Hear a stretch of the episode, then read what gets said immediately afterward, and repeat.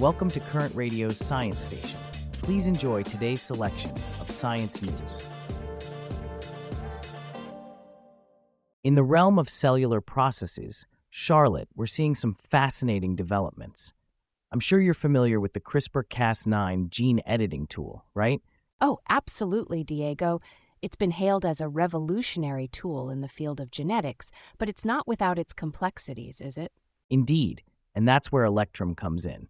This new system combines neural architecture search, kinetic models, and transfer learning to predict CRISPR Cas9 cleavage kinetics.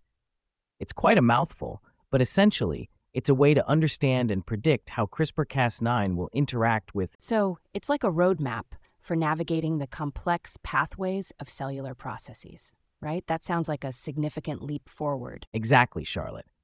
And it's not just about understanding these pathways better, it's also about making them more predictable. With such a tool, we could potentially fine tune our genetic interventions, making them safer and more effective.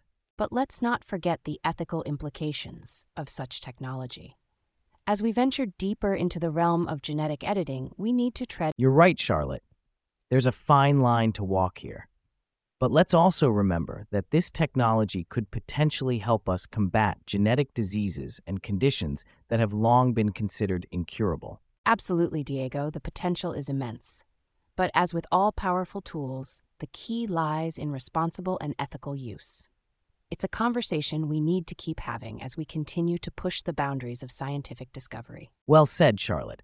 It's a fascinating field, and I'm sure we'll be revisiting it in the future as new developments continue to unfold. From the microscopic world of gene editing, let's now shift our gaze to the macroscopic.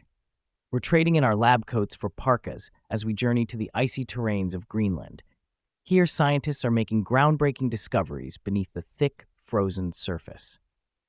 Charlotte, we're moving north today, all the way to Greenland. Scientists have managed to extract the longest core of rock ever from beneath the island's thick ice. This could reveal some crucial information about the rate of melting due to global warming. That's right, Diego. The preliminary analysis of this rock and the sediment around it indicates that it was exposed to air at some point in the last 3 million years. This means that the ice covering it had melted away, at least temporarily. That's quite significant, isn't it? It's an indicator of how unstable the ice has been in the past. This particular core is special because it's the first one to be collected in decades, and it contains more bedrock material than ever before collected from beneath Greenland's ice. Yes, indeed. Allie Balter Kennedy, a glacial geologist at the Lamont Doherty Earth Observatory, who presented the initial findings from the Green Drill project, says that this core holds a lot of information about past exposure. Now, the melting of Greenland's ice sheet is a significant contributor to current sea level rise. Many researchers have tried to explore the past and future of the ice sheet by drilling into it, but very few have penetrated all the way through to the bedrock underneath due to the technical challenges involved. But with the latest equipment and a $7 million budget, Green Drill managed to do just that. They drilled through 509 meters of ice at a site called Prudhoe Dome and pulled up 7.4 meters of frozen sediment and rock. That's quite a feat, Charlotte. To determine whether ice covered a particular location in the past, researchers look for radioactive isotopes that are produced in rock when it's exposed to air and cosmic rays. The Green Drill team's preliminary analysis suggests that the core, especially the sediment part, contains high levels of beryllium 10, which is one of the key isotopes used to study bedrock exposure, right? And according to Balter Kennedy, the amount of beryllium 10 corresponds to around 40,000 years of exposure to air. That's quite significant. Absolutely. Now, this exposure could have been a single continuous event, or more likely, multiple episodes spread over the past few million years. The researchers' calculations suggest that if the Prudhoe Dome site was indeed ice free, whether for short periods of time or a long one, then Greenland must have melted enough to contribute between 19 and 73 centimeters of global sea level rise. It's important to note, though, that these findings are preliminary. The sediments could have been disturbed or moved around, and the measurements still need to be confirmed. But smaller amounts of beryllium 10 in the rock beneath the sediment would support the idea that it was all exposed to air. That's a good point, Charlotte. It's a complex process, and there's still a lot to learn. But every bit of information we can gather from these cores helps us understand more about our planet's past and predict what might happen in the future. From the mysteries beneath Greenland's ice to the enigmas of mathematics, our next story takes us into the realm of artificial intelligence. It seems the world of numbers and equations is getting a high tech assist. Let's delve into how AI is helping mathematicians generate new solutions to complex problems. Charlotte, did you ever imagine that artificial intelligence could help mathematicians generate new solutions to problems? Well, Diego, the idea is fascinating. It's like a sci fi novel playing out in real life. And it's not just theoretical, is it? Indeed, it's not. The team at Google DeepMind in London has developed an AI system called FunSearch, which has made progress on problems inspired by the card game Set. It's quite fascinating how they've utilized AI to. Hold on, Diego. Let's back up a bit. Set? That's a card game, isn't it? How does a card game tie into all this? Good question, Charlotte. Set is a card game that's long intrigued mathematicians. It's about spotting special combinations of three cards, or sets. The game has been turned into complex mathematical problems, which FunSearch has been tackling. So, FunSearch is like a mathematical chatbot. It generates short computer programs to solve these set inspired problems? Yes, exactly. And what's interesting is that it doesn't just generate solutions, it also checks if these solutions are better than known ones. If they're not, it learns from that and improves in the next round.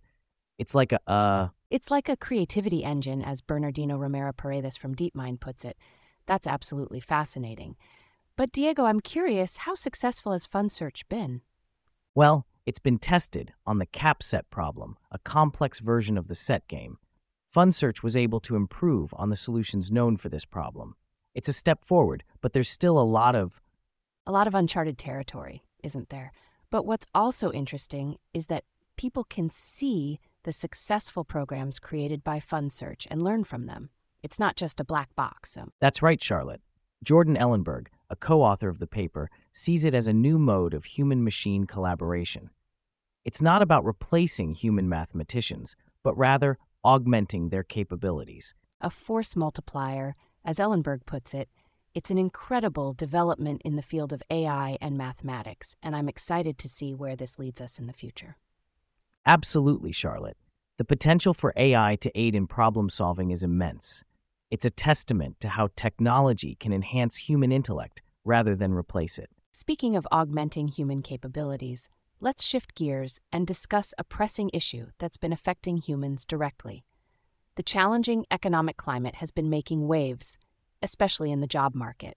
Let's delve into how this is impacting the scientific community and their job searches. We're diving into a topic that's been on everyone's minds recently the challenging economic climate and its impact on job searches, particularly in the scientific community.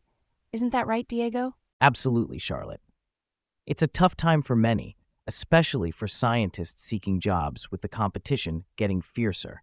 Budget cuts in recruitment and hiring coupled with inflation, are making the job market increasingly challenging. Brianna Connick, who works with graduate students and postdoctoral researchers at the University of Chicago, has seen these changes firsthand. She mentioned how recruitment budgets have been slashed and companies are relying more on their websites for recruitment rather than direct engagement at events. That's right. And this shift in the recruitment process, along with the economic downturn, has led to a significant increase in competition for jobs. We're seeing a sharp rise in unemployment and a decrease in job vacancies. And this isn't just affecting entry level positions, but also higher level roles like. Yes, like the chief operating officer position at a cell gene therapy company that received 10 resumes, according to career coach Josh Henkin. That's a considerable amount for such a position. And it's not just about the competition, but also about overcoming personal obstacles. Amani Said, a career coach, talks about the importance of identifying and eliminating self limiting beliefs. It's about understanding that you're not alone in feeling self doubt or apprehension. Indeed, Diego, and Said emphasizes that open conversations about these feelings can help remove the stigma around them. She believes that managing expectations is also crucial during a job hunt, which can take around three to six months on average. That's a good point, Charlotte. And as the job search drags on, it's easy for candidates to feel desperate. But Jim Gould from Harvard Medical School warns against this. Desperation can be sensed, even through emails or LinkedIn messages. It can lead to candidates lowering their standards and settling for jobs they might not be happy with in the long run. Right, Diego. And Gould suggests treating the job search process like scientific research, asking good questions and gathering information. This approach can help candidates better understand their unique strengths and how to present them to potential employers. Absolutely. Lakshmi Ramachandran, a career coach, speaks about the struggle many scientists face in promoting themselves. They often feel their work should speak for itself. But Henkin suggests viewing the job search process from a different perspective. He says that job seekers are essentially a product that a company is buying. They are the solution to the company's problem of job vacancies. That's an interesting way to look at it, Diego. And SAID recommends using the STAR method to identify unique traits and demonstrate how they align with a prospective employer's needs. She believes this can make competition obsolete. Right, Charlotte.